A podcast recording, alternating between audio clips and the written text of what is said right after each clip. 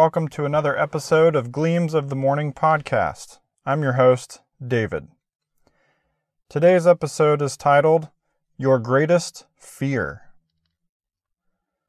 Behold, I stand at the door and knock. If anyone hears my voice and opens the door, then I will come into him and will dine with him and he with me.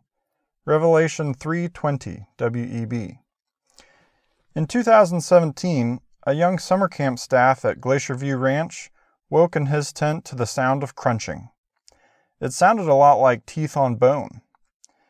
Dylan shortly began punching at the thing above his head as he was dragged from his tent. He battled the black bear while being drugged for 12 feet until it finally released its jaw from his head.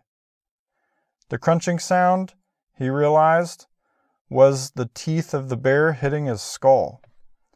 Dylan barely escaped certain death. What is your greatest fear? Take a moment to think about this. Most people may think of common fears such as those of the dark, confined spaces, needles, or even death. Maybe for you, it's getting up in front of people. Those are all normal fears to hold. Fear protects us from going places or doing things that could harm us. It can protect us from doing embarrassing things. But too often, fear simply holds us back. Fear at its core is really a caution towards the unknown. For example, many children are afraid of the dark. But as they grow and learn that the dark is quite safe, generally speaking, they stop being afraid of the dark. Many people who are fearful of being in front of a large crowd overcome this with a bit of experience being up front. In fact, the most ingrained fears, called phobias, can often be overcome with help from a trained therapist. Through controlled and gradual exposure to the thing that is feared, a person can learn to no longer be so afraid of it. It is possible to learn to control your own fear. It's hard to control your emotions when you are in a panic. So start by taking some deep, calming breaths before you face your fear, and again if you start to feel your heart race. Try to think about it rationally before you confront your fear. Preparing your mind ahead of time will allow you to control your emotions better. You can then expose yourself in limited measures to the thing you fear. Do not try to be perfect in your attempts. Some days will be better than others. Stepping away to calm yourself if you start to feel overwhelmed is important. That will help stop your fear from getting the better of you. Taking a trusted confidant can also be very helpful. If you continue to have completely irrational reactions to your fear, help from a therapist may be necessary. What is most important is that you keep trying. Many people simply avoid sources of their fear. But to me, they are missing out. Facing your fears, even if you never truly overcome them, builds character. It teaches you what your own limits are. It helps you realize you are not slave to your fears. It helps you broaden your perspective. Let's go back to my original question. What is your greatest fear? I believe all humans share the same greatest fear.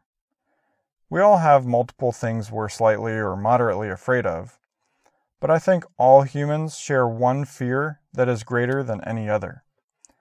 That is a fear of insignificance.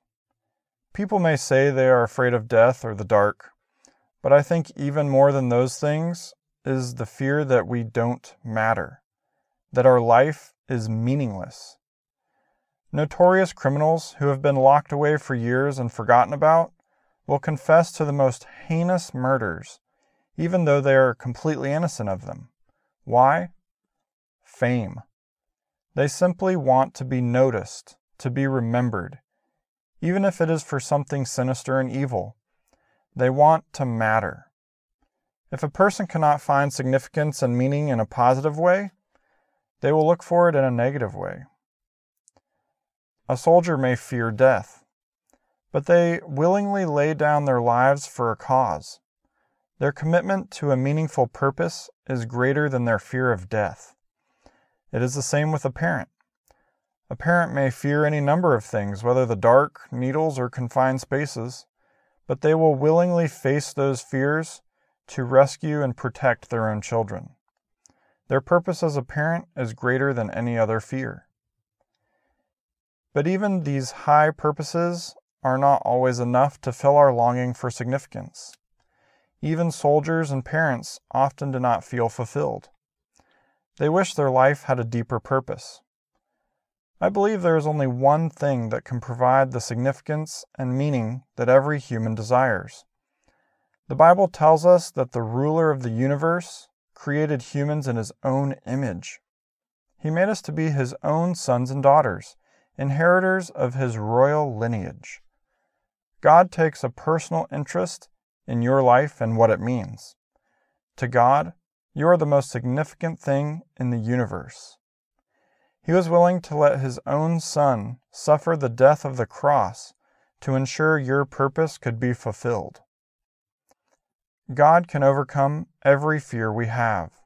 He provides the solution to the deepest human longing, the desire to be loved. But as with every other fear, we must choose the solution to overcome them. God will not force His solution on you, but He desperately wants you to come to Him and accept it.